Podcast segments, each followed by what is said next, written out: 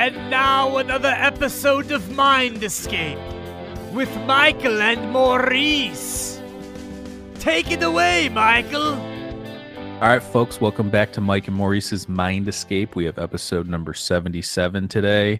Uh, Carolina Bays Impact uh, with Chris Cottrell uh, from the YouTube page Dabbler's Den. Um, why don't you check out his YouTube channel, uh, Dabbler's Den, and uh, you can check us out at Mike and Maurice Mindescape.com. You can also check us out at Patreon.com slash Mike and Maurice. Um, what's going on, Chris? How you doing?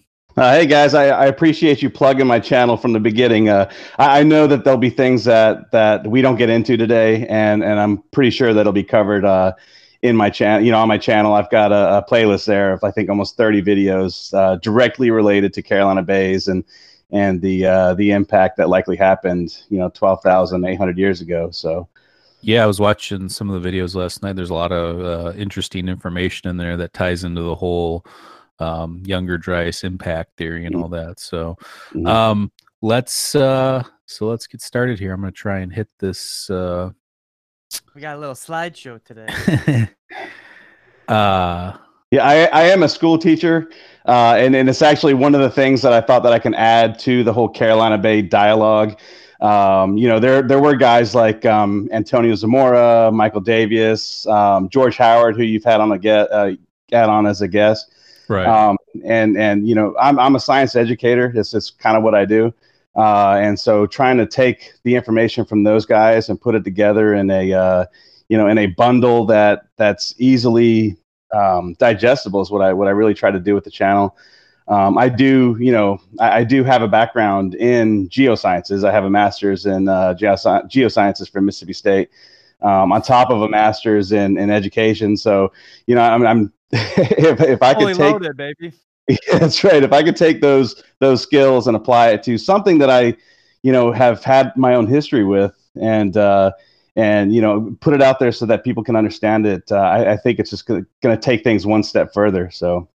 Awesome. Yeah, no, we're looking forward to this. Uh, obviously, yeah. we we have a little bit of background with the younger Dryas, and we've like yeah, you said had George Howard on, and mm-hmm. um, you know, I really talked- like uh, your your recent series with uh, with um, uh, Martin Sweatman.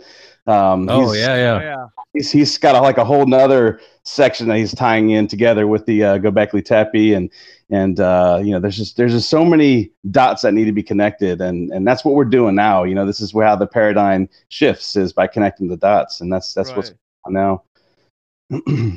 no, absolutely, I 100% agree. And yeah, those were those were definitely uh, some good episodes there uh, great mm-hmm. information and it ties back to all this stuff. So um, can you guys see the uh, slide presentation on your yeah i can see it. Okay um, so let's try and do that here. I'm gonna um yeah it's always nice to have a couple visuals that go along yeah, I, and I, I know this is an audio podcast, so again, I, I hope that you, if you, if you have uh, the, an audience that is listening, uh, you know, go to my go to my YouTube channel. You can pull these things up. All my videos are like less than ten minutes, um, and like I said, I've got a bunch of them, but they're all in a digestible length and uh, with lots of visuals and things like that.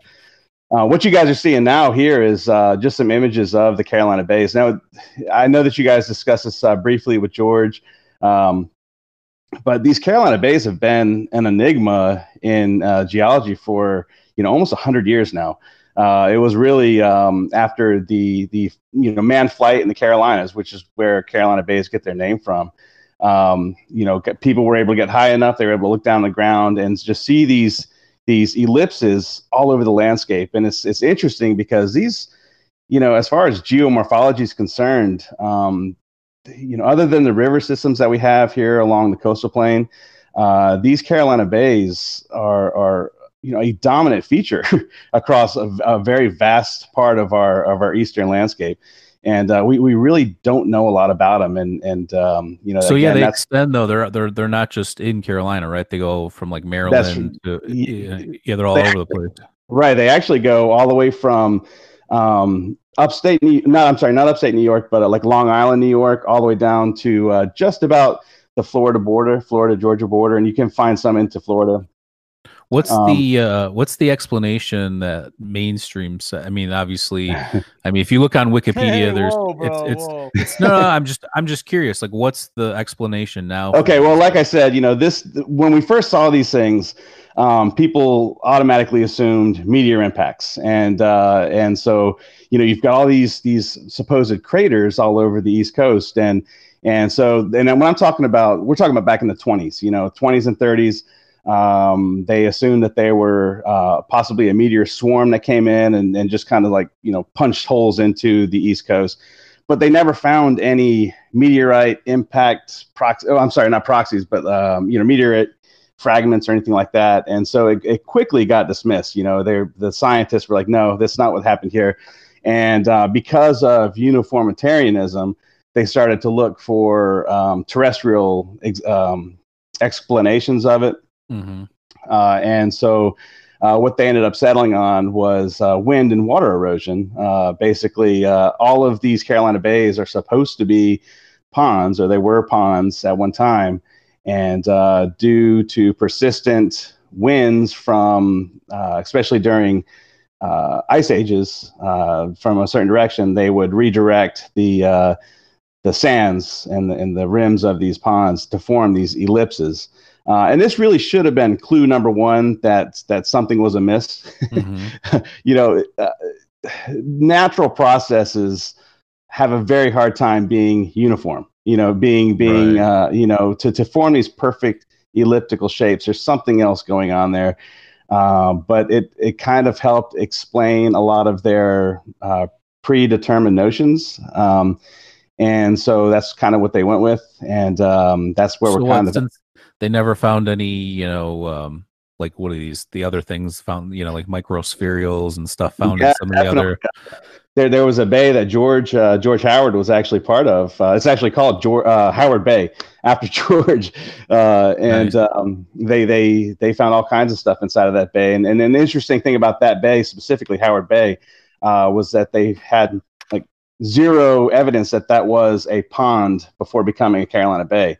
Uh, which kind of debunks the entire. I hate using that word, by the way, debunked, but it, it kind of uh, foils that that that idea that they were all ponds. Um, and again, when you start looking at things uh, like the lidar that well, I'm sure we'll get into here in a minute, Okay. um, these things are everywhere. They're all over the East Coast, and to assume that each one of them it was a pond and they were all perfectly shaped by persistent wins is is just kind of in, in my opinion it's a ridiculous notion and um but that's that right now that's the current explanation of carolina bays, and it hasn't been changed yet uh, yeah yeah so uh, and again it kind of it's it's frustrating because uh, you know it, i don't know if either of one of you are uh, are, are, are betting men but Maurice is for sure. I am.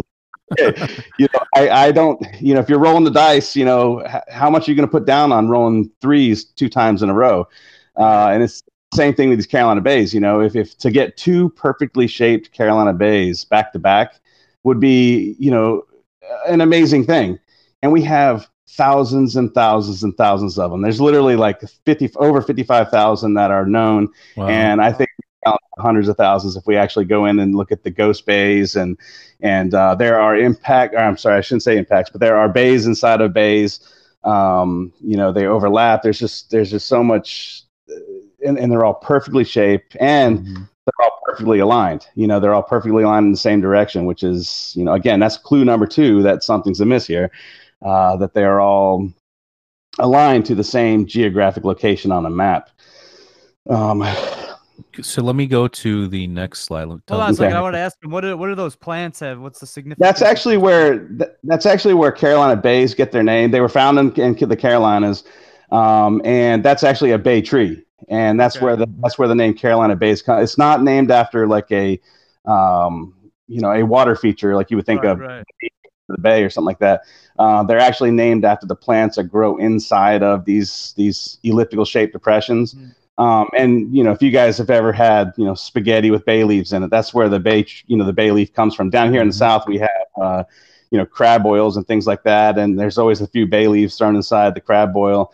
Um, but that's that's where the name comes from. The, the the Carolina bays, the bay trees that grow inside of these depressions. So, and there's all Yeah. kinds of neat, interesting things that grow inside of these bays. The uh, I know farther up north from where I am, they have the Venus flytraps. Down here, we have pitcher plants, and you really only find yeah, you really only find them in these bays, and so they're very uh, interesting and unique. Um, Has that ever been looked? Has that ever been looked into? If the uh, flora and fauna is similar in other impact sites as it is in those Im- possible impact sites? Yeah, I'm not really sure. I don't really follow the ecology of the bays. Um, I, I do know that there has been, you know, obviously studies done on the the pitcher plants and things like that. You know, they're all carnivorous. I think it has more to do with just the ground. The ground there lacks nutrients, Gotcha. uh, and so these plants have evolved over time to to get what they need out of the environment, whether that be trapping insects or or whatnot. But okay. um, yeah, yeah. Interesting. Okay. Let me go to the next one. Did that switch for you guys?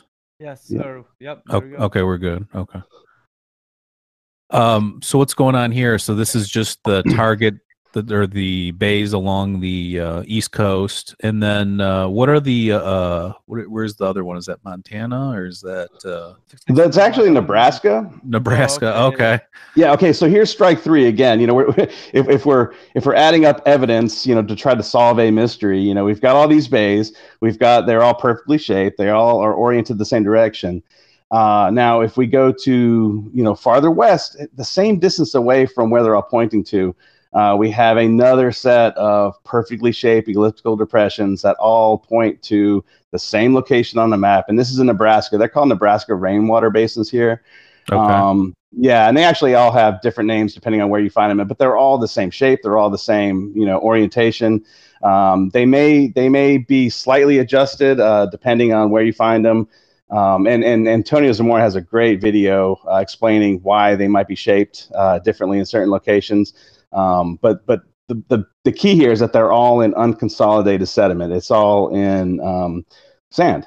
And uh, so, so if we are looking at a secondary impact, which we'll which we'll talk about in a minute, um, you know, it required a a matter or a me, you know, a median for these things to be shaped and formed. Um, you know, and, and it's the sand in this case. Uh, talk how about that. how were they? How did they discover the? Was it lidar in Nebraska, or how did they uh, Uh, good- discover? Because like you can obviously see them along the coast when there's uh, water features and stuff like that, but I assume these other ones are not necessarily near any water features. Uh, no, but they they are. Um, I, I'm I'm assuming that they were also found by visual, um, you know, aerial photos. Uh, you know, they're Okay. exactly the same. They look exactly the same. Gotcha. The, the big the big difference that we have in Nebraska is that that's big time farm country, and a lot of the Carolina bays have been worked over, so they're they're harder to see um, from aerial photos. But when you look at them under the lidar, they just pop right out, and, and you can see that there's you know thousands of them over there. Um, and they, like I said, they all point to the same spot in the map. And and uh, you guys are from Michigan, aren't you? Yeah. actually, we're both uh, from outside Detroit, but uh, we're big campers and hikers and stuff, so we go up north a lot. So, but yeah, the I know the Saginaw Bay. That's Uh, right. That's that's been a huge topic with the whole impact uh, theory. yeah, and that's where they. I mean, all of these things. They they now now let me let me um, also preface this by saying that when they first uh, realigned all these things, uh, it was actually farther west. They they they noticed that they all kind of aligned farther west, uh, and it was actually Michael Davias and his his guy his team over there um, that readjusted things based on the Coriolis effect and uh, hang time, and and they readjusted uh, everything to Saginaw Bay. And um, you know, sure enough, you know, all of these things do point to a very interesting geologic feature in Michigan.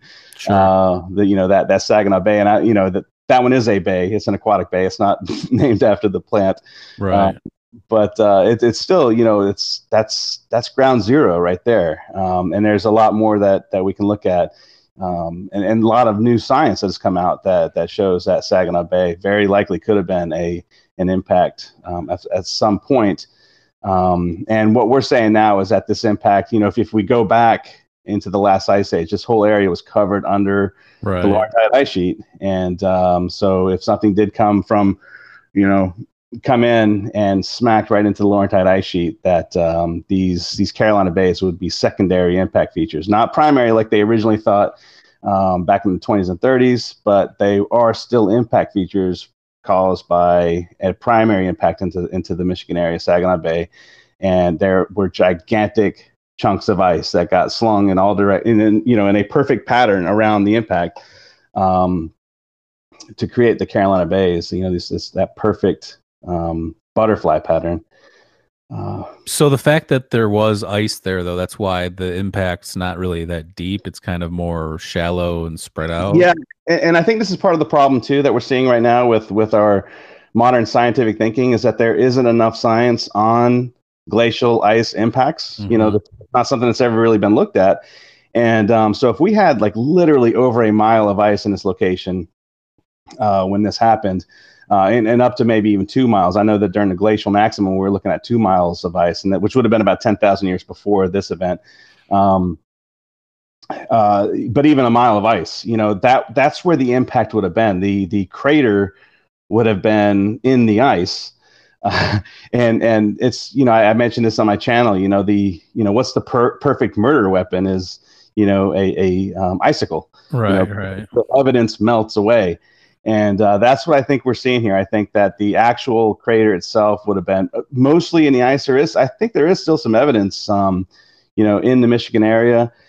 Uh, but you know, all of the one of the big things that people look for, uh, shocked quartz and things like that, and all of that stuff would have been washed away.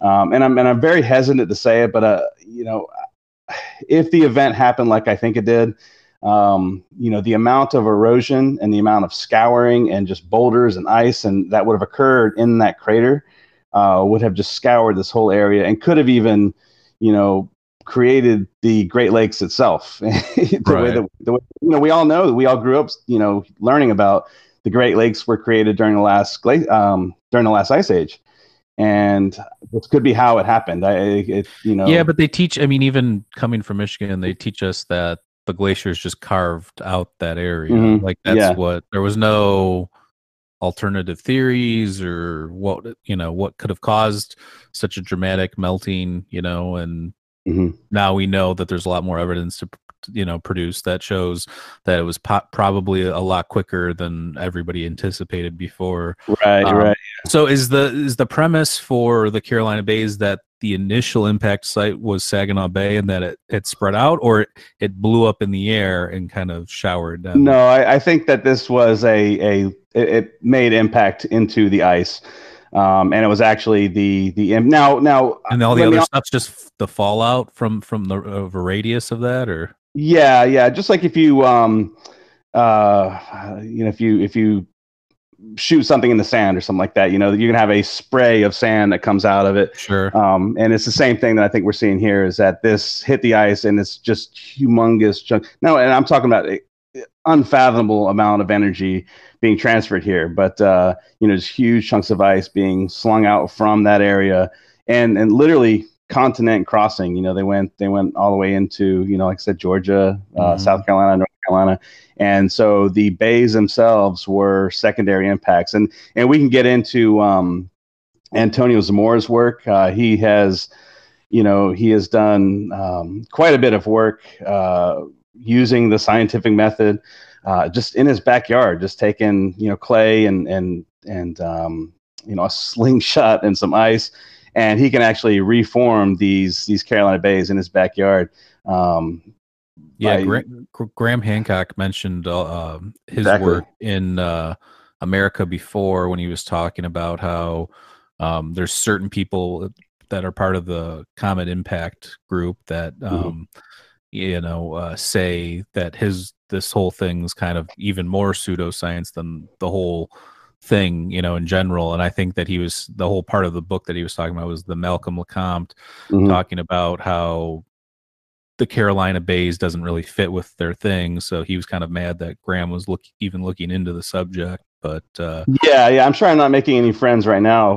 well, it's about community. getting to the truth, right? I mean, we're not we're not talking crap about any. It's just it no, no. and I've actually uh, interacted with quite a few of these guys that were uh, that are, are, you know authors of the paper uh, or papers uh, with the Comet Research Group, and um, you know I, I'm just trying to get them to reconsider some of the things that that they have assumed, you know, all these years. And it's like I said, I've been in it for at least 20 years and, and, you know, really actively has only been about maybe two years now. Uh, but but you know, in in 20 years, it, this this topic hasn't budged at all. You know, when I was Mm-hmm. asking my professor back then, well, what causes Carolina bays? You know, it was the same answer. You know, well, we don't know. It's a mystery. And it hasn't changed. You know, we're still, and, and it's, you know, again, we have people that have built careers on top of assumptions that they, you know, have have written down and and you know spent you know plenty of time putting down papers and and uh, theories and but it's all based on assumption and and that makes it very difficult to change once once you've done that uh, for for a long long period of time.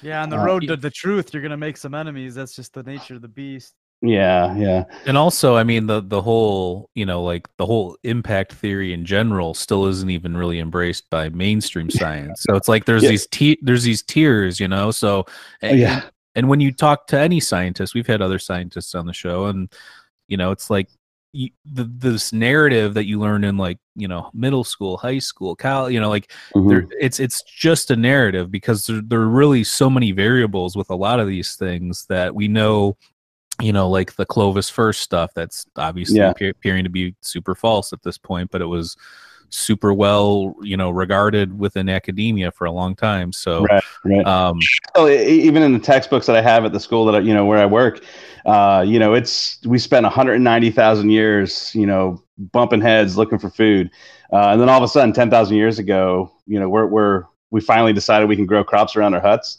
You know, that's the birth of agriculture, and right right you know, and, and, I, and I tell my students that I'm like, you know, that doesn't sound right to me, but that's what's in your book, you know. And so, uh, so yeah, it's gonna be a, it's uh, the paradigm is is pretty solid, and it's gonna be hard to to to make those adjustments, but it's again one step at a time. So all right so let's move on to the next slide here so is this um like the Taurid meteor stream Uh, yeah, this is just basically uh, explaining the event. Um, you know, we if, I'm not sure how familiar your audience is with uh, with the Taurids. Uh, we, we're actually in the uh, the Taurid meteor stream right now, as you know, the, the time that we're we're um, recording this.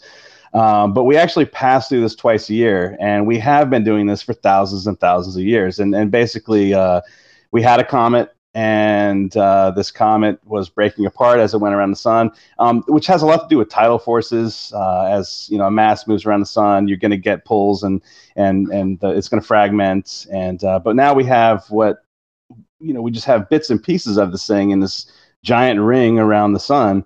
And as the Earth goes through this area, uh, we get you know pretty sh- meteor showers. You know, we get shooting stars and and you know kids staring at their windows and you know making wishes and things like that.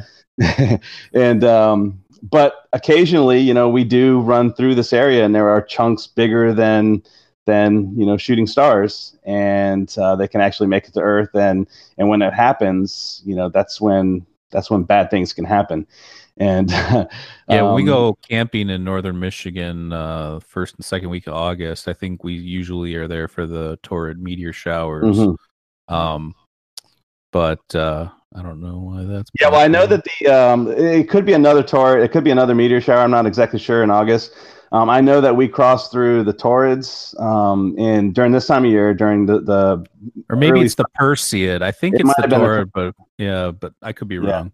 there's a couple of them, but yeah, um, and and you know even those other um, uh, bands that we go through could also have larger chunks in them that can cause some big time devastation. Uh, but I think it's pretty pretty well known that uh, some of these bigger chunks are in the Taurid, you know, band, and as Earth passes in and out of them, you know, a lot of times we think of um, you know meteors as being rogue objects, you know, just shooting through space and they just happen to run into us. Uh, but that's not really the case. You know, it's Earth crossing their path, and and uh, as we're moving around the sun, you know, we end up sometimes just having a head-on collision with one of these fragments. And and um, you know, 65 million years ago, we know one happened uh, that that took out a majority of the dinosaurs. Um, and I think now we're looking at one that happened much more recent that uh, that almost ended us. You know Right. and and um, you know, again, it was just a just a piece of space junk that we happen to run into.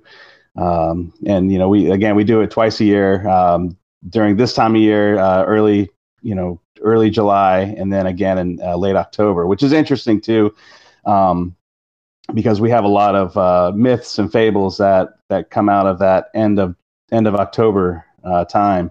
Right. Um, you know that that get related to, with uh, Halloween and witches on broomsticks and dragons and things like that. And and um, I think that's what they're talking about. They're talking about these in the Day of the Dead, for instance. You know, Right. uh, we're just now. It's interesting too because uh, just a couple months ago, uh, another paper came out um, looking at the younger Dryas uh, in South America and the impact proxies that they're finding there, uh, where there could have been very large uh, air bursts. Uh, you mentioned that a minute ago. Um, air bursts into you know above South America that that would have caused tremendous damage down there at the same time. So I think what we're looking at here is a, a swarm. We kind of ran into rush hour, you know, of of the uh, Taurid meteor stream, and we got kind of got pelted. I don't think it's just a one event, you know, one impact event. Uh, it's part of a major event, and uh, that's one reason why it's been so global and worldwide. Do you think the the the little picture there of the Lawrence uh, Laurentide ice sheet with the Saginaw um, impact site? Do you think that they could find? Do you think the pro- the projectiles? There's anything that went up like into Canada that could still be maybe in some top layers of soil or? You know, that's that's difficult to, to tell. I know uh, with talking with Antonio Zamora, um, because when I first got into this, I actually thought the impact would have because I, th- I think what we're we're seeing now is that the impact uh, would have come in from the southwest and Okay. crossed crossed Americas, um, and that's where I don't know if you guys are familiar with the burn papers that came out um, springtime last year. No, where they yeah it's a, it's a huge paper. It's part of the um, the comet research group. Or is that the Hiawatha? Um, no no the, the two yeah two completely different things. Uh, we'll talk about hiawatha if you want to but uh, this this was actually a uh, an impact i'm sorry not an impact but it's it's burn proxies that they're finding like in deep lake sediment set that about 10% of the biomass of north america was just completely scorched Wow. Uh, yeah, and this has a lot to do with the uh, the recent stuff that just came out of South America because they're finding the same things down there. That's um, crazy. Yeah, but it was actually talking with Antonio Zamora that convinced me that because I thought it came in from the northeast uh, and impacted the the uh, glacier that way. Um, but no, the actual deepest part of Lake Huron aligns perfectly with Saginaw Bay. And so, possibly at the bottom of Lake Huron, there might be a little bit of evidence uh, left. But I have a feeling that, you know, if this event occurred the way that I think it did, you know, all of that glacial ice just kind of just got the, the amount of erosion that would have happened immediately afterwards, uh, which we have evidence of that too. You know, we've got the the major floods that that flooded down the Mississippi River. Um, they they moved to the northwest, um, you know, into the Atlantic Ocean, and then I think also quite a bit going across uh, to the west. Uh, I know Randall Carlson ta- Carlson talks a lot about the um, the uh, floods to the to the Midwest, the bat the scablands of Right. Washington. Um, I think this had a again same time frame. There may have been a separate impact uh, farther west uh, that he's focusing on uh, that that caused a lot of that melting down there. Uh, but I think it all happened at about the same time. I think we're looking at a a uh, multiple impact event. Hiawatha very well could be part of this. Um, I think the Hiawatha crater is um, is uh, a little. I don't want to call it small because it's a huge crater, uh, but I think I don't think it had enough to to do the damage that we see in North America um, at the, at that time. So so I think we're yeah, it could be at the same time and cause effects um, in, in other areas of the world, especially in you know farther into Russia. You know, How but, much uh, bigger do they think the uh, the Saginaw Bay one was than Hiawatha? Uh, I'm not I, like I said. I, I'm trying not to follow too much with the Hiawatha uh, Hiawatha stuff. Um, I'm with you. I'm, I'm just like you guys. I'm following and waiting for them to you know to see what they come out with next. Gotcha. Um, yeah, I, I don't really know anything more than you guys do. Yeah, I about the Hiawatha crater. I don't think they know a ton either. I mean, I think that it's just they have to still get in there and Yeah, yeah. get their, get their hands dirty. But it was uh, Right. Right now, I just definitely, uh, just like a uh, a a more solid date. You know, if we're going. Well, it could be twelve thousand years to right, right. I It's got like, whoa, that's a big. Now, there's still, um, geologically speaking, that's still recent. Three million years ago wasn't that long ago, uh, but but twelve thousand years ago um, is you know very long ago. I mean, not not very long ago. Recent history. So we have a lidar shot here. Yeah, So I just- these this this to me was the game changer. Um, I, I, think it's a game changer. Uh, this a lot of this work uh, was Michael Davias's work, and I mentioned uh, before we before we went on. You know, Michael Davias is kind of scrambling now because I think Google's doing away with his his database that he uses, uh, and he's actually doing a fantastic job of of tr- uh, transitioning uh, over to another platform so that you know again we can continue research in Carolina Bays.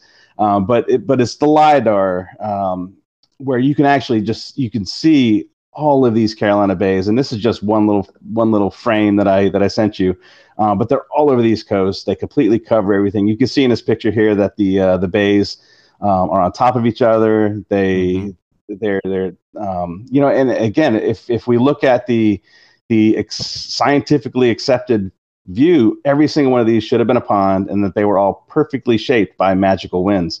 And and um, it's just I, I again if we're rolling the dice I, am not going to bet on that happening. Uh, forming you know two just even two two perfectly shaped identical um, identical uh, Carolina bays. I just I, I can't see that happening.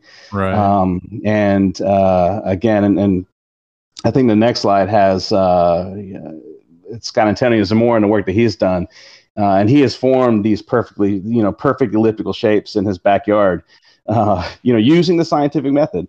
Um, now they have what, what I find very frustrating is that the only scientific work that they've done to to prove that wind and water can can recreate these Carolina bays was done back in 1977, 40 years ago. Um, and and this was uh, done by a guy named uh, Cal Zoros. Um, and and uh, using the scientific method, you know, if you have a question, you know, you do your background research, then you conduct your hypothesis, and your hypothesis has to be testable, right? And so mm-hmm. what he did back in 1977 was he set up a uh, a sand table, and he he formed a circular. Yeah, he formed a perfectly circular um, pond, you know, puddle of water inside of this this sand, and then blew wind from a fan um, for I can't I, I, can't remember exactly how long, but he would blow it in one direction for so long, and then shift it in another direction for so long, and then go back and blow it for you know that same direction, and then shift it again. And he would do this. Uh, I think he did it for like four or five hours, and and it uh, i mean obviously if you're going to blow wind and water around you're going to get a re- reshaping of that pond. Uh, but you know they got the shape that you could see there. It's not a perfect uh, ellipse. Right. um, you know it's it did reshape it in a shape that may may be similar to a carolina bay. Uh, and i guess they were like okay yeah we're good. Uh, but no that's not Carolina Bay. They did not reshape a Carolina Bay. And, you know, based on the scientific method, you know, if your hypothesis is found to be tr- false or even partially true, you go back and you do it again and, and, um, you know, over and over and over again. And that's how the scientific, like I said, I, this is what I do for a living. I, I teach the scientific method and I, I, make sure my students understand how the scientific works, scientific method works. Um, and it's not being done at this. I don't think that this um, experiment was ever peer reviewed. You know, it wasn't, you don't see people re trying to recreate it. Um, and then you have this guy in 2017, you know, Antonio Zamora, who comes out and he's like, you know what? I think these are um, conic sections. You know, he, he's pretty much saying that if, if you have a projectile entering unconsolidated sediment, that it's going to form a cone shape. Now, on the ground, that cone shape looks like a perfect ellipse. He set up an experiment. He went outside in his backyard. I've had people, you know, say, you know, you, are backing this guy up because of some, something he did in his backyard. Right. And absolutely, you know, he's You're... done. Yeah, he's done more, uh, more to prove or disprove this hypothesis than anyone has done in 40 years. And you know, even in his backyard with with a you know a puddle of mud and and some a slingshot and some ice cubes, he was able to make perfectly shaped Carolina bays in his backyard. And he actually has a I don't know if you guys follow him or not. He's got an excellent uh, YouTube channel now as well. Um, uh, no, I'll check it. I think I follow him on Twitter, but yeah, I'll check out his YouTube channel. Yeah, check. He's got a ton. Yeah, he's got a ton of great videos. Um, and and I can't remember. I'll, I'll send you the link uh, later on. But uh, he has a whole video based on this experiment, and he literally pleads with scientists that that have funding. Say, hey, find go out get a shake table so that you can because basically you know the this impact would have created tremendous earthquakes across the continent uh, and, and that's where he, that's in 2017 he wrote a paper um, basically saying that uh, you know the initial impact would have caused liquefaction of the eastern coastal plains which is you know an earth you know the earthquakes cause liquefaction where the sand basically becomes um, liquefied because of the low um, water table that we have here everything would have been shaking. Uh, just like if you go like to a sandy beach and, and stomp your feet back and forth in the water, um, you know, that sand becomes liquefied. You could start sinking into the sand. Uh, he's basically saying that the initial impact would have caused that to happen on the, east, on the uh, coastal plains of the East Coast and in Nebraska. Uh, and then these impacts into that liquefied sand uh, would have created these perfect elliptical shapes. And again, in his backyard, he did it with ice cubes and a, in a slingshot. Uh, and he's pleading with with other scientists to say, you know, use your funding. You know, get a shake table, set up an experiment with the, uh, you know, things that could be that can be uh, monitored and and you know, prove it. You know, he's done it. You know, that's how experiments work. You know, they're tested and retested, and he's pleading people to retest it. And as far as I'm, I know, nobody has taken them up on it, and uh, you know they Yeah. really they really should. You know, if if there's been no research done in 40 years to prove that a Carolina Bay could be created by wind and water, then you know peer review Antonio Zamora.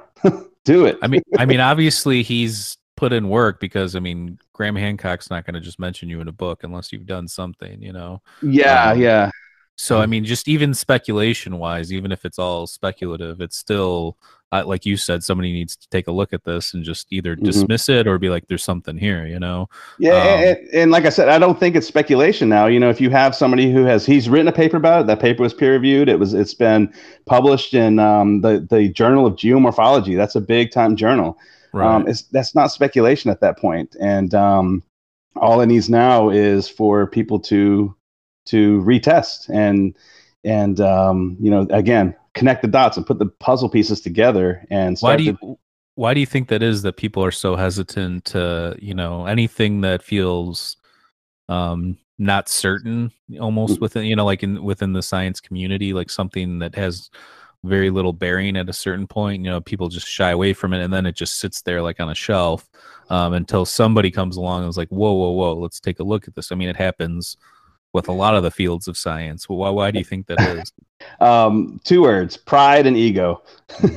Like literally you know I, I think that we have I- again um, there you have people that have built careers on the assumptions that they that they gathered and and, and it's and, and i don't want to fault them because you know they they didn't know any better uh, at the time you know but again if we're looking at carolina bays you know we didn't have google earth 20 25 years ago. We didn't have lidar 25 years ago. Um, you know we had a couple aerial photos and um, and so i don't i don't blame them for for having those views. Um, but as new science and new technology comes along that's how science works you know you you have and, and i've had people recently that you know i've tried to try to talk to about this and they're like oh that's junk science or you know that's Yeah. um you know that's uh well like you said uh uniformitarianism like these people like there's a certain narrative you know or even john anthony west talks about it with archaeology like the church of progression you know it's just Mhm. this idea that we're constantly outsmarting ourselves from the past when really there's probably so many things that we've either overlooked or put aside. Yeah, yeah, yeah, and I, and I think that's where the paradigm itself is going to start to change is by re-looking at you know re-identifying what uniformitarianism is. Um, you know, this the the law of uniform uniformitarianism states that Earth changes one grain of sand at a time. You know, one one one gust of the wind and and things like you know and we have to re-identify we have to to realize that no there are sudden changes that that can occur Mhm. and when they occur they can they can change the earth and uh least, at least parts of it and um you know once and until we do that you know we can't really move forward on a lot of this other stuff you know especially when it gets into the the anthropology that uh, i know that you guys follow and yeah um, you know, it's we, we've got to re redefine what uniformitarianism is, or get rid of it, and and you know, come up because again, this is a geologic law. You know, this is something that that Mm-hmm. geologists taught from the very beginning that you know this is how it is. And Well, you And- think we'd learn from our past too? I mean, even you can go back. I mean, you can go back a long ways. Giordano Bruno burned at the stake for saying the universe is infinite. You know, like, and then from there, you know, like the whole Galileo stuff and just all this, all this stuff throughout science over time. It's like, you know, the stuff that we use that we base everything off of at one point was considered crazy or fringe Right. or whatever, whatever. So, um, e- the best stuff, you know, even modern Right. day stuff. When I, I'm sure when Steve Jobs came up with the idea for the iPad and the iPhone, people were like, "That's crazy," but this, yeah, yeah. And I have it. and I have to remind myself about that too a lot. Um, you know, even with you know the dinosaurs, and and again, we're looking at the same exact thing. Um, you know, we're looking at a cosmic impact uh, that took out a lot of what we what we thought we knew. Um, and that's new science. You know, if, if we're looking at actual, you know, time that has gone by, I think I don't think it was scientifically accepted. The, I'm talking about the 65 million year ago right. uh, Chicxulub crater uh, wasn't scientifically accepted until like the mid 90s. Um, Wow. And and you know that's that's you know I was in high school then, and so uh, you know I, I can remember you know that this stuff was coming out back then, and uh, and here we are 2019 and we're talking about the same exact stuff um, you know and and hopefully because we have you know the evidence of the Chicxulub crater uh, that this will progress a little bit faster Mhm. uh, and, and hopefully it won't be too long before people are like okay yeah something happened 12,900 years ago and and um and, and like you mentioned earlier you know when it comes to this topic we have um you know first you have the younger dryas impact where you've got a group of people that are like no that never happened and then you have right, group- right, right. no, no, it did happen. And then even within the people like, yeah, yeah, yeah, the Younger Dryas event happened. You have different causes of how it happened, and you know, I, I go around and around with people that, uh, you know, oh, the Saginaw Bay has nothing to do with any of this, and and I have to differ, you know, and and and so, uh, and and again, ego and um, and uh, what did I say? Uh, pride. You know that that plays yeah that plays a lot into it because even the even like my myself included you know I, I think i have it right i think i know what i'm talking about uh, and i talk with other people and and you know that we're, we're so close to being on the same page but nah nah nah, nah yeah, but you, you- seem open minded. I think that's the Yeah. difference. Like, I think that's where knowledge dies is when you have a narrative and you think you know it all, whatever it is, whether it's the Mhm. you know how the, the the universe began or you know impact theories or whatever it is. When you when you put yourself in in that you know you pigeonhole yourself in that one thing and then you just believe it wholeheartedly. Mhm. Yeah, I mean you might do some good research and find out some things, but I I, I I honestly believe you need to have that like um, I could be wrong thing in the back of your mind where it's like I could be wrong. Let me take a look at these other things because when you start looking at everything else, I think that's when the bigger picture starts to unfold. And I, I think I don't think a lot of people think like that. I think they're just all it's all compartmentalized, you know. Mhm. but it's yeah i actually hard when you. I was gonna say when you write a book and stuff, it's hard to go back on that because yeah, it's, it's it's on it's on the paper. That's right. Yeah, and you're right. Uh, and- and I try to document that a lot in my in my videos. Uh, from when I started actually making the videos on my YouTube channel, I've changed my mind about a few things as I've gone across. And um, there's actually a, um, a a small two part series on the Delmarva conundrum, is what I call it, uh, where I came across some evidence that did not align with what I was thinking. And uh, I was like, "Oh man, what's going on here?" And I and I contacted Antonio Zamora, and I was like, "Man, I don't know, dude." and uh, and um, we I finally got it settled out, and it actually strengthened my opinion at the end of it. Uh, but um, but yeah, you're right, and, and, and this is a big part of I think where we need to see a little more communication to break it down.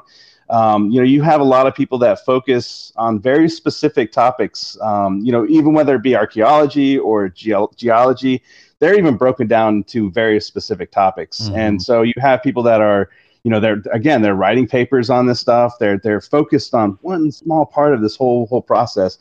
Um, and it's going to take communication. It's going to take, uh, you know, looking outside of your, you know, your your four by four, you know, square box that you're looking at, and and look at the overall picture. And and I hope that's what I'm doing right now with this series. Um, I know that it needs more eyes on it, but you know, I hope that I'm connecting those dots and looking at it from a generalist. You know, that's what my my YouTube channel, the Dabbler's Den. You know, I'm a generalist. I I come from things from different angles, and um, you know, uh, that's that's what I think is a strength of mine. And, uh, and and I hope that that's what I'm kind of putting together with this series on, on the Carolina Bays, and and um, you know, I mean, yeah, big, we need big picture guys, you know, like, you know, with all Yeah. this stuff. And, you know, look at, you look at Randall Carlson, you know, this guy's spent most of his life investigating these similar things on the West Coast and the right. Midwest and stuff. So, Yeah, Randall Carlson is actually a, he's a huge part of this whole process. Um, I actually call Rand I call him Randall the Rosetta Stone Carlson uh, because uh, I was actually when I was working on my master's degree back in 2015, uh, not too long ago, you know, about four or five years ago.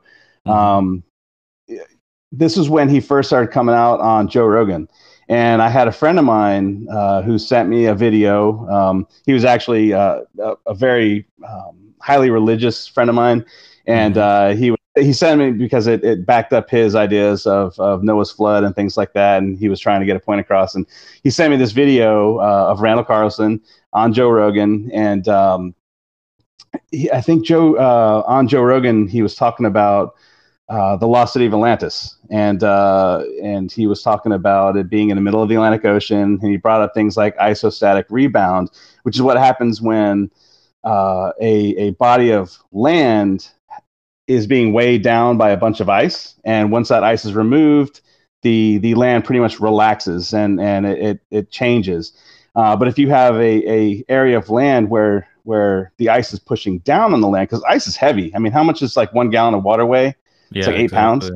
and if we're talking about two miles of ice, you know, covering the entire continent of or the entire country of Canada, uh, you know, that's pushing down a lot on the land. And uh, I was again I was in taking graduate level classes on this stuff, and I was like, man, this guy knows what he's talking about. You know, he is he is connecting the dots between you know things that are in mythology and and and you know ancient texts and things like that and he's applying geology to it.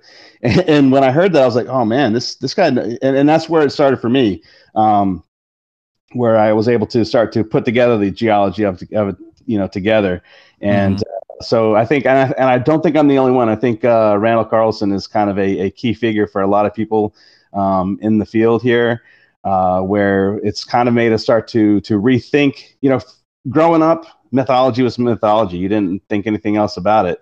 Right. uh, and now I look at like ancient texts and mythology as there's there's got to be something to it, you know, some Well, reason why people yeah. Why would, I, why would every civilization or ancient civilization yeah. from that time period have a flood myth if there wasn't something? It could still be parts of it could still be made up or mythology by exactly. with with having some you know basis Right. to it you know Right, but, but it uh, wasn't an accident. It's not, you know, there there's something, there's a common thread, uh, and and we have to look at that. And then again, we start over the past couple years now. We're looking at this stuff, and we're like, no, sure enough, you know, there was a major catastrophe at the same time that they said it. The mhm.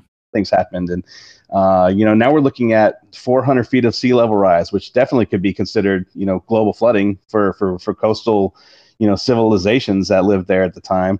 Um, and the thing with Atlantis, you know, that uh, being in the middle of the Atlantic Ocean, uh, you know, the the uh, the isostatic rebound from North America would have literally dropped, you know, any landmass that would have been in the Atlantic Ocean along the um, the Mid Atlantic Ridge to drop even farther than that 400 feet. And so, and we- we're looking at, you know, there's eight, 900 foot um, seamounts that are on the bottom of the floor that are completely sheared off from the top, uh, Yeah. which which tells us, you know, that these are, and it's not a seamount at that point. It's got another name, but um, you yeah know, we that, that actually made was- a video on atlantis like possible locations for our other channel ancient secrets um that Yeah, we separated Road from is around Well, yeah, but we actually we came up with the for number one was the Azores because it's, exactly, yeah, uh, it's the convergence of three tectonic plates, Mhm. um, and they have mythology that they're they're um, you know the mountains they're uh, the highest peaks if you you know it was everything sunk below there. So i mean I, I don't know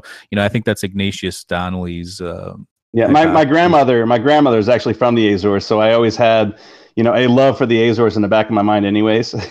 nice and, nice. Yeah, and we're, we're planning on going for my 20th uh, anniversary to the Azores, and so if I go, it looks um, beautiful. I've never been there but it looks awesome Yeah, yeah. Well, it'd be neat to see uh, if it is, you know, if it is the the highest mountain peaks of Atlantis. But but no, I definitely do think that there, whether it's Atlantis or not, I think that there was a a landmass there in the past. And again, uh, if we look at the geology uh, and the oceanography of that area, I think it suggests that there was a lot more land exposed during ice ages. Mhm. Um, that area. So so and again, we we know that whole thing. Yeah, even Dodgerland connecting, you know, Britain to the rest of Europe. That whole area had more, um, more landmass. You know, prior. that's another one too. I, I've never never even heard of Dog. Is it Dodger or Doggerland? I, I thought it was Dodgerland. It could be Doggerland. I think it's D O G G E R L A N D. I, I'd Um, never heard of it before until I started putting out these videos, and and uh, I had people email me like, "Oh, what do you know about this?" And I'm like, "I don't know anything about it, but I'm glad you brought it up." Yeah, they found artifacts. I think in the channels and stuff that yeah, suggests that there was obviously stuff going on there too. right. And it also suggests that there was a rapid removal of land in that area too. Uh, If you look at the cliffs of Dover and whatever they are on the uh, on the French coast there, Mhm. um, they're sheer cliff. great faces. tune. Yeah, I was It's a gonna great say song. Brian Johnson. yeah, Brian Johnson. but uh yeah yeah. So so there's a lot again and it's about connecting the dots. It's about looking at those you know differences in um you know in geology of those areas and looking at the anthropology of what they're pulling up on the bottom there and and uh getting a better picture of everything together. So I just pulled up the uh, new slide here, and this is seems to be more about the um, the megafauna and the uh, yeah again if we're if, if we're talking about connecting dots you know this these are the dots that i feel strongly suggest that this is a, a younger dryas event um, because keep in mind that you know again we have we have that younger dryas conflict and then we also have yeah. a saginaw Sorry, bay you cut, conflict you were you were cutting sorry. out for a second. If you want to repeat what you were saying, so uh, I was just saying that um, you know with the younger Dryas um, community, you know, there's a difference in in whether it happened or not, and then even in a Saginaw Bay impact community, there's a difference on when it happened. Um, and uh, you know, for instance, you know, I, I mentioned Michael Davias. Uh, you know, he's the man when it comes to Carolina Bays. Uh, he's done, he's just done a tremendous amount of work on the Carolina Bays, but he thinks they're 800,000 years old, uh, which is seven ice age cycles um, for you know before present. And um, you know, I have a hard time with that. Um, and and I'll get more into again. There's some more stuff here on why I think that there it's more of a 12,800 year ago event. Um, but you know, this is just a list. This list came right off of one of my uh, one of my videos. Um, but we look at the Younger Dryas, just the timing of it itself. Um, we also have the black mat layer uh, that I believe you talked with George about a, a little bit, where they're finding Yep. micro diamonds and uh, and and sphere uh, carbon spherules and um, you know, and they're all found in that that black mat, just like just like with the um, Chicxulub crater and the dinosaurs. You know, Right. except case we're not looking at rock, we're looking at soil because it wasn't that long ago. Uh, but there's certain areas where we have this black mat.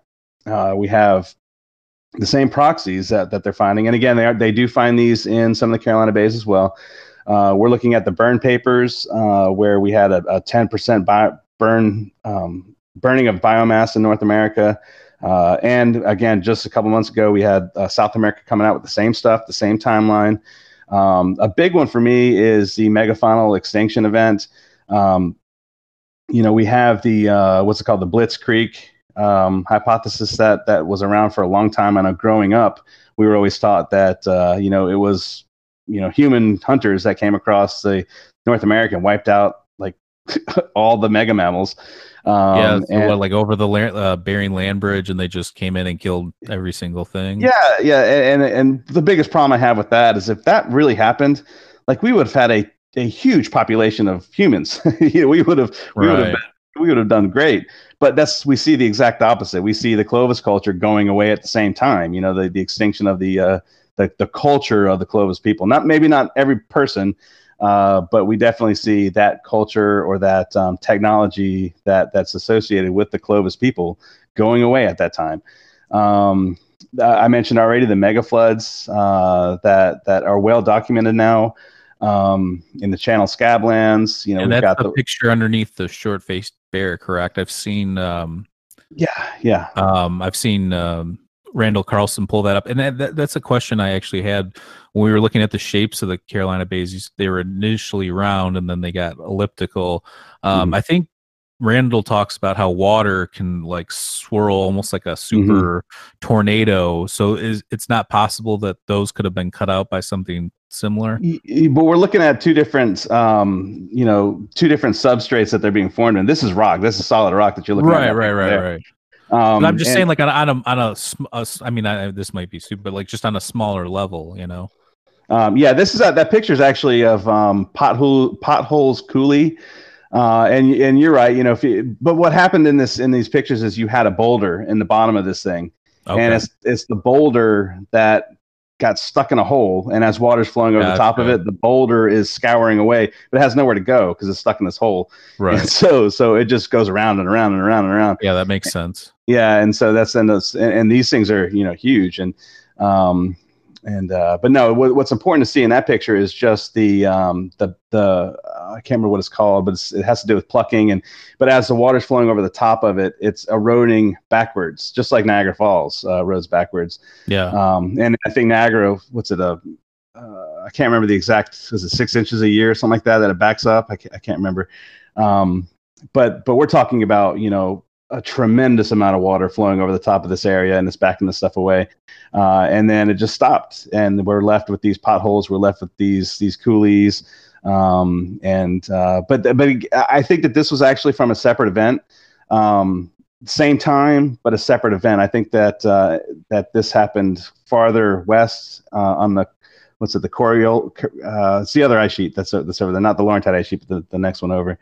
Um, Does how much how much of this megafauna have they found, like excavating, or uh, like is there have they found tons of American lions, or is it just something that's very sporadic? Because if we were wiping these things out, there should be piles and piles of bones, kind of everywhere, right? Yeah, um, well, uh, that's an interesting uh, question because I, you know, I, I, I'm not exactly sure. I know that uh, I don't, I don't follow that too much, uh, but I do know that when they find these bones, you know, when they find these graveyards, they find a bunch of them at the same time, and that's that's interesting. You know that, you know, you're not just finding American lions next to mammoths, you know, but there there's a there's a bunch of them together, and uh, which, which kind of yeah, kind of uh, you would expect to see in a major flooding event if if all these things got stuck up or caught up in it. right. Uh, but but you gotta remember too that um, you know it's a it takes very special conditions for bones to um, to fossilize or to to become part of the record. A lot of times, especially if if we're in very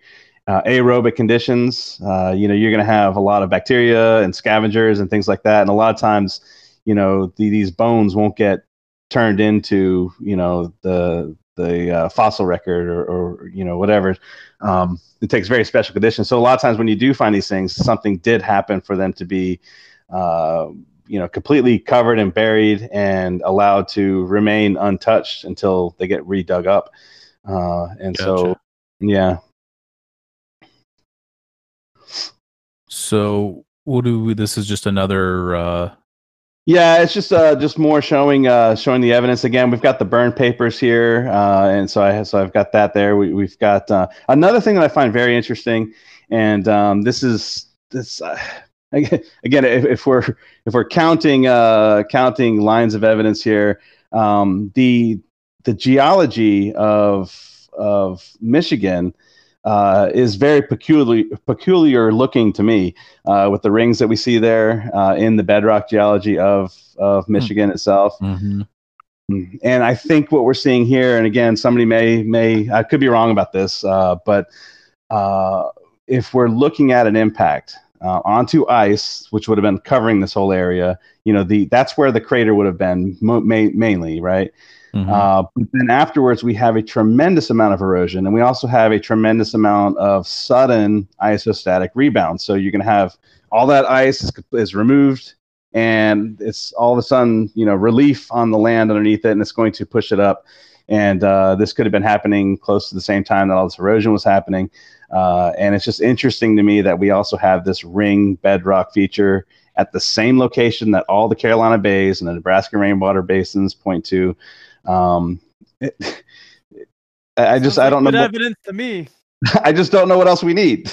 Yeah, Right. I know. I mean it's well, you it's convinced me, so it's, that's, a, that's a start.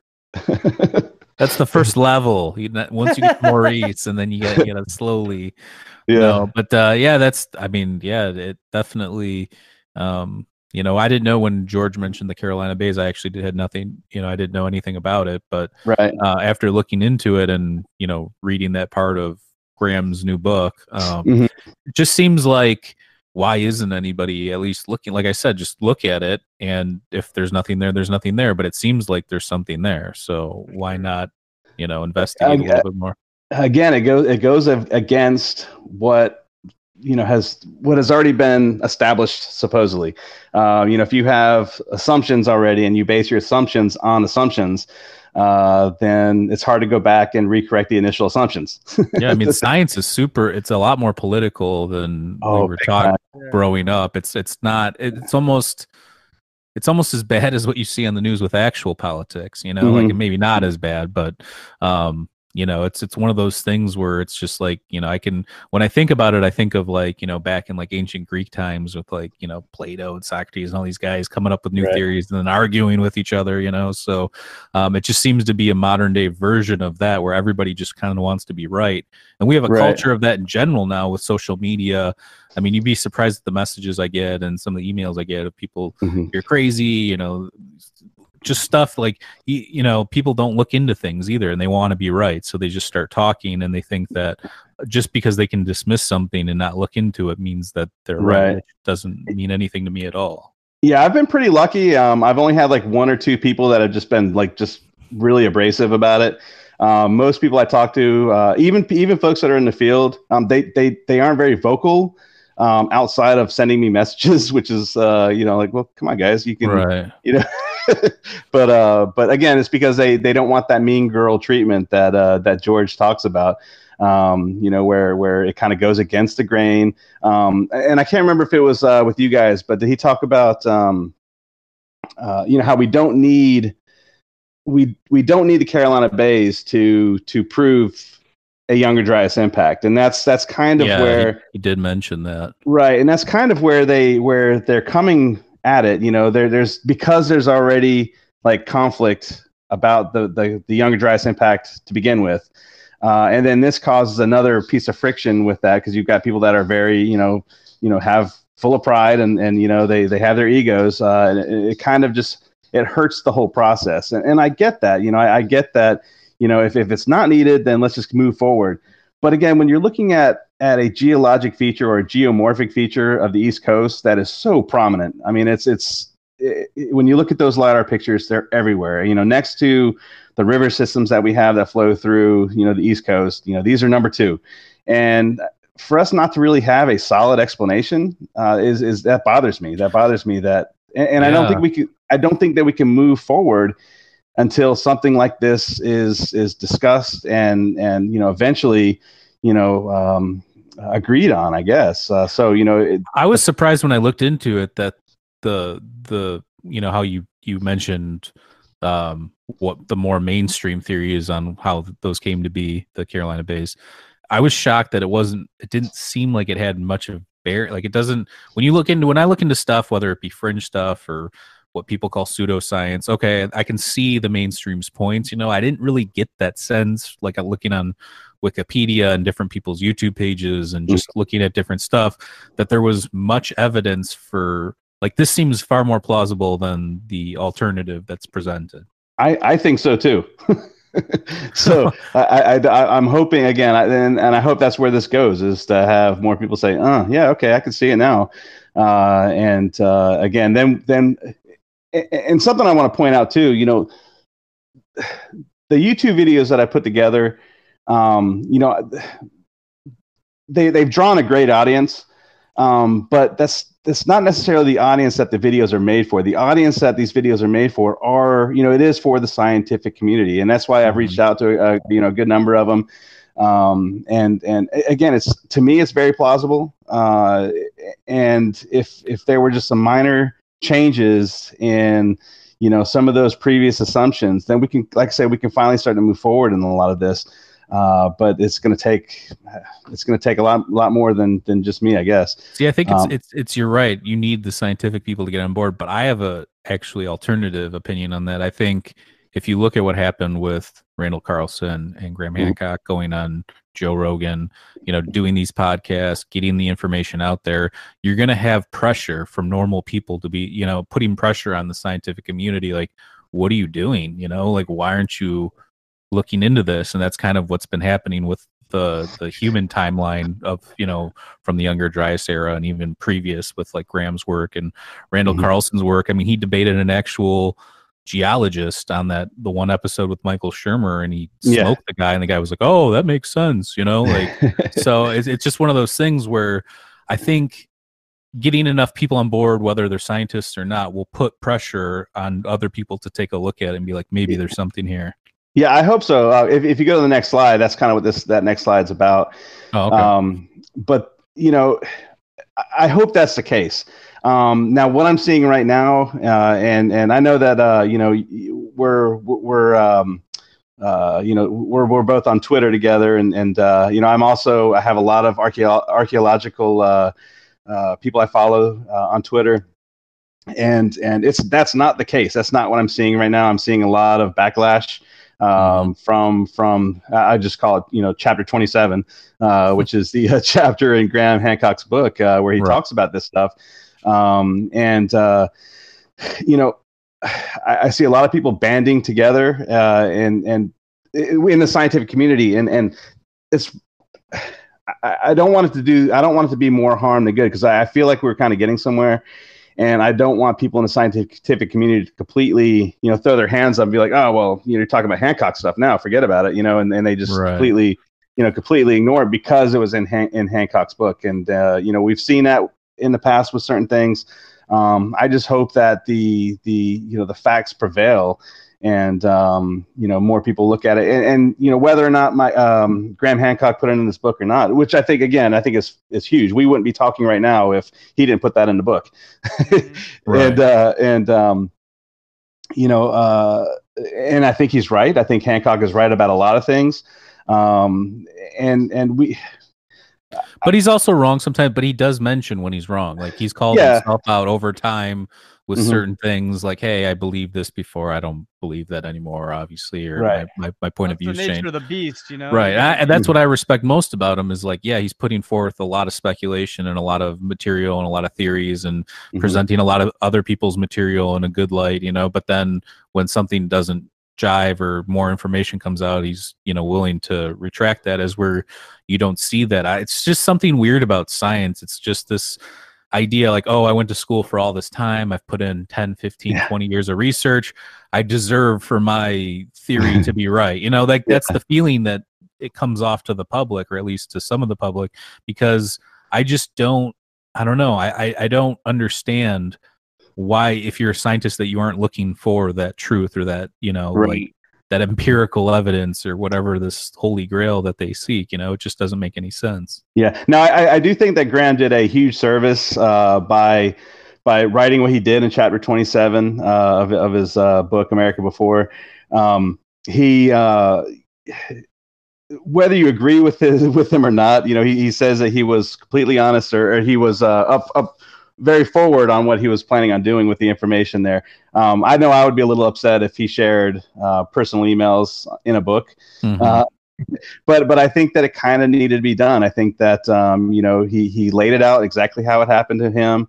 Uh, you know he got the uh, the LeCompte um, you know f- you know finger lashing you know saying hey you know uh, you've been warned kind of a thing and and again um, I, I think it that happens more often than than a lot of people would like to admit uh, in the scientific community where you have you, some people have some great ideas uh, and and because of the views of others they they hold back on those ideas or they change their minds or uh, changing their mind is one thing but but holding back on something that you that you believe to be true right um, is I don't think that's really scientific, especially if it's something like this that is scientific. You know that there is basis for those, you know, for for doing it to begin with. Um, Have they ever set up like a debate or like in Antonio Zamora and LeCompte or any of these well, other that's guys? that's if you read that chapter in the book, that's what the whole chapter is about. That they no, I know, but I'm saying, have they ever actually had a conversation, or is it just this fear of even talking about it? Is Well, well, okay. So, so the way it worked out that that weekend with uh, Graham Hancock, they all were together. Like they all came together. Mhm. Um, in part because of George, he brought he brought people from both sides together uh, to talk with with Graham about uh, about Carolina Bays. And um, you know, they all had their turns. They all had their presentations put together. You know, Michael Davias spoke, uh, Antonio Zamora spoke, LeCompte spoke, um, and and uh, at the end of the day, you know, Graham Graham really, you know, took hold with Antonio's ideas, and and and rightfully so. I think he should have. Um, now, of course, that's going to bring a lot of conflict where where LeCompte was there, and there's another guy too, and I can't remember his name off the top of my head, uh, but they were there together, and and you know, I, I, from what I'm understanding, you know, that they just they did not agree with the whole thing. They were kind of rude about it, and uh, Graham wrote that in his book. You know, he told Mhm. everybody what, what went down, and uh, and um, Yeah, the you know- psychological component's crazy because it seems like they don't want to ruin this idea of the the create the younger Dryas impact by having this subsidiary that may or may not be wrong according Right. to them. You know, it just seems like you know, why not look into it? It could even further and strengthen your argument that this Exactly, yeah. happened. You know, like that just that part of it uh, it doesn't make sense to me, but I mean, I guess they have their own reason, but there is a psychological component to it for sure. Mhm. Yeah. Yep. Uh, but yeah, all these guys here on that on that slide there, you know, they've all had a part to play in this, and um, and uh, yeah, I, I hope that it's it's getting somewhere now.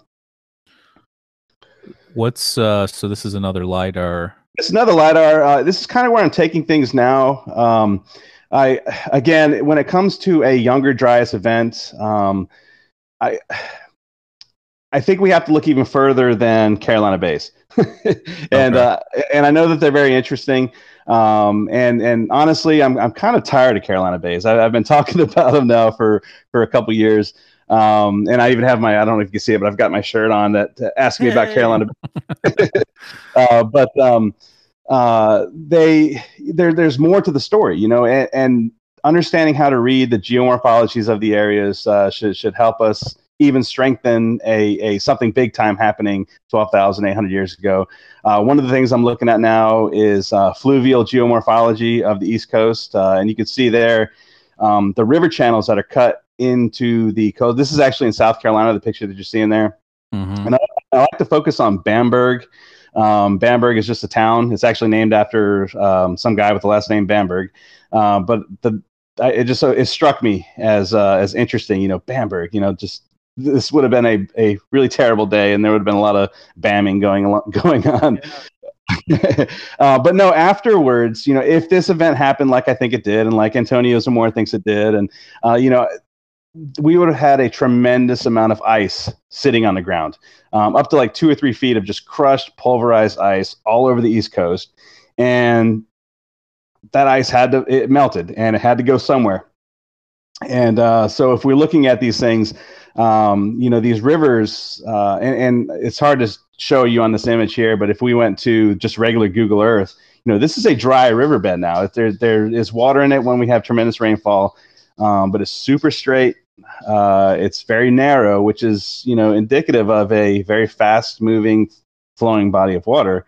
Uh, and then it just stopped, and so we don't have any of that meandering that you would expect to see in in um, you know old rivers. Uh, Right. a very young river. It, it, it happened very quickly, and if you the geologic law of superposition, uh, you know, it states that one thing happened before a next thing, and you should be able to use those that order of things happening to to form a timeline.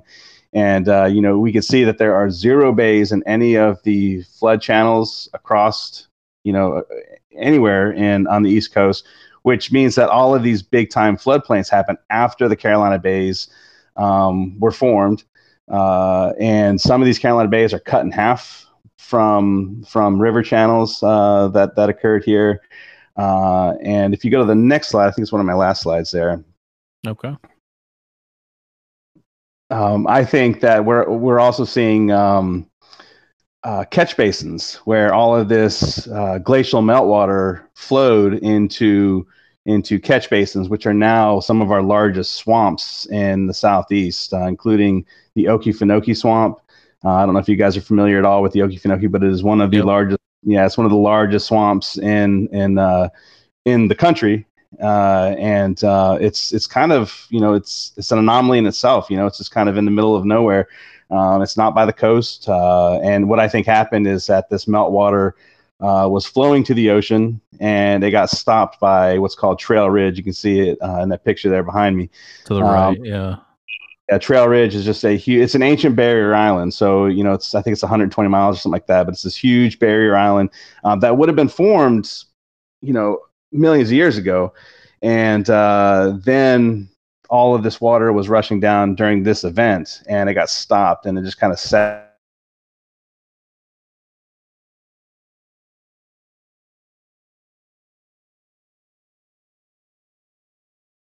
Dates back to 8,000 years. Um, and that's geologically super young. Uh, so this whole Okefenokee swamp is super young. You know, it actually it, that means that it, it, formed during the Holocene. And remember, that's the division between the Holocene and the Pleistocene. And I, apologize for using big words, but uh, the the Pleistocene is the epoch that we were in. Uh, then the Younger Dryas happened. Then we're in the uh, Holocene. Uh, and so so the division there is you know this Younger Dryas impact. And again, if we're looking at peat moss that's only 8,000 years old inside of the swamp, then this very well could have been a a huge pond, uh, a big mm-hmm nasty stagnant lake. Um, that so is, is that in Florida that, or? It, it does No, it's in extend into Georgia. Yeah. It's in Georgia, but it does extend into Florida. It's it's right on the border of Georgia and Florida. Um, and a- actually, there are only two drainages to the Okefenokee, and one is the Suwannee River that does flew, flow through Florida to the Gulf of Mexico, and then the other one uh, is the St. Mary's River, which I think is a breach of this pond that we were done referring to, uh, which should probably only date back to you know 12,800 years ago. I don't know how to date that. I'm, I'm hoping that I I can uh, reach out to some people that may know more than I do about that. But uh, but uh, I'm hoping to be able to to date that uh, to the same time. And uh, and yeah, the St. Mary's River I think is very new. Uh, St. Mary's, Georgia. I think there's the St. Mary's River close to you guys too. Um, but but uh, yeah, I think this is a very new feature, and I think this related to the meltwater event after the Younger Dryas causing event in the Saginaw Bay.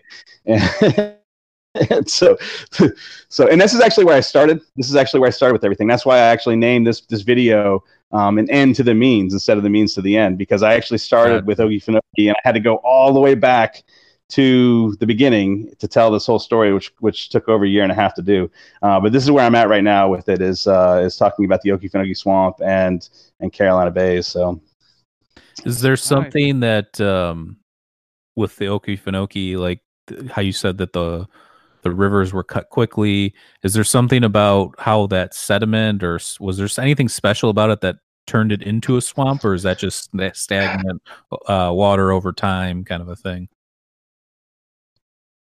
Yeah, it's kind of like, like, I said, you, you can actually see there's a major river channel to the north called the Satilla River, um, Right. which I live very close to. Uh, we actually just spent the day on the Satilla River yesterday. Uh, Nice. But um, that's that's a major. It's a, it's a major. It's it's also a major drainage system. But if you look at that one and compared to some of the other ones, there's not near as much water flowing through that area.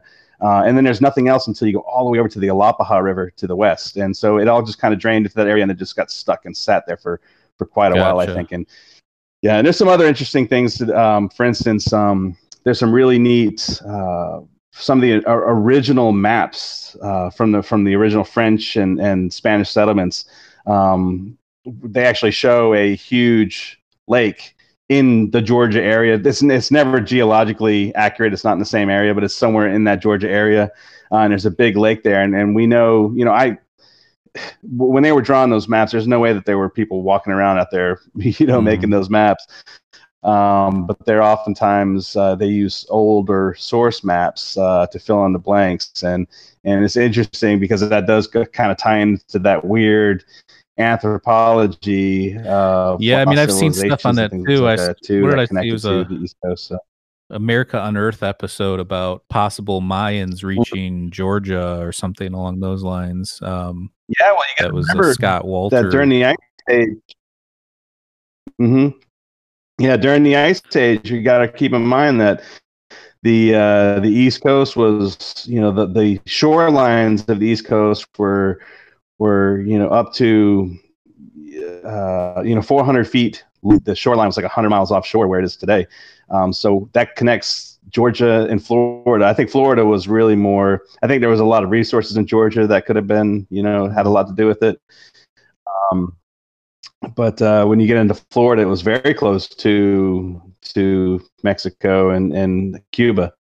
Sure. Um, and there was just a major one, you know, major drainage that, that flowed, you know, the Gulf Stream basically uh, that flowed through there. So, focusing on these Carolina Bays, I'm getting into now. What I really want to get into is that fluvial geomorphology of, of the of the Okefenokee Swamp and that whole area. But sure. um, you know, there's a lot to a lot to go on, and it just takes people to to you know know what they're doing and, and go out there and do it. So, sure.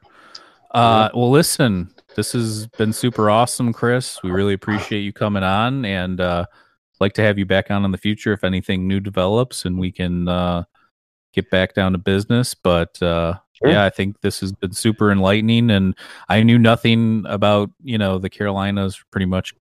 Or Carolina Bays coming in, and I feel like I know a lot more now, so I appreciate it. yeah, sure. I, I, I've, I've yeah, I've spoken with people that live in the Carolinas that have never heard of Carolina Bays, and so that's hmm. the word's got to get out. Mm-hmm. well, we'll spread the so, word. All right, guys. Well, thanks yeah, so yeah. much for having me, and uh, and yeah, until next time. Okay. Yeah, check out uh, Dabbler's Den right, YouTube bye. page. Do you have anything else? Do you have a web page or anything? Um, no, you can find me on Twitter. Um, that's that's where you're gonna probably get the most honest responses. Uh, I do have my my personal uh, Facebook channel that I that I communicate with some some people on, but uh, that's you know that's more for family and things like that. But no, Twitter's probably the best place to to to, to reach me if you want to. Um, I do have. Uh, uh, uh, dabblers.den. I try my best to answer anybody. If you leave me a message in the comments, you're more likely to get a, get a response from me. Uh, so, so yeah, I'm looking forward to, uh, to, to talk with some folks about this. So Sweet. We'll add your uh, YouTube channel link below and your uh, Twitter link yeah. and uh, check his page out. It's super fascinating. And uh, thanks again, Chris. You have a nice day. Cheers.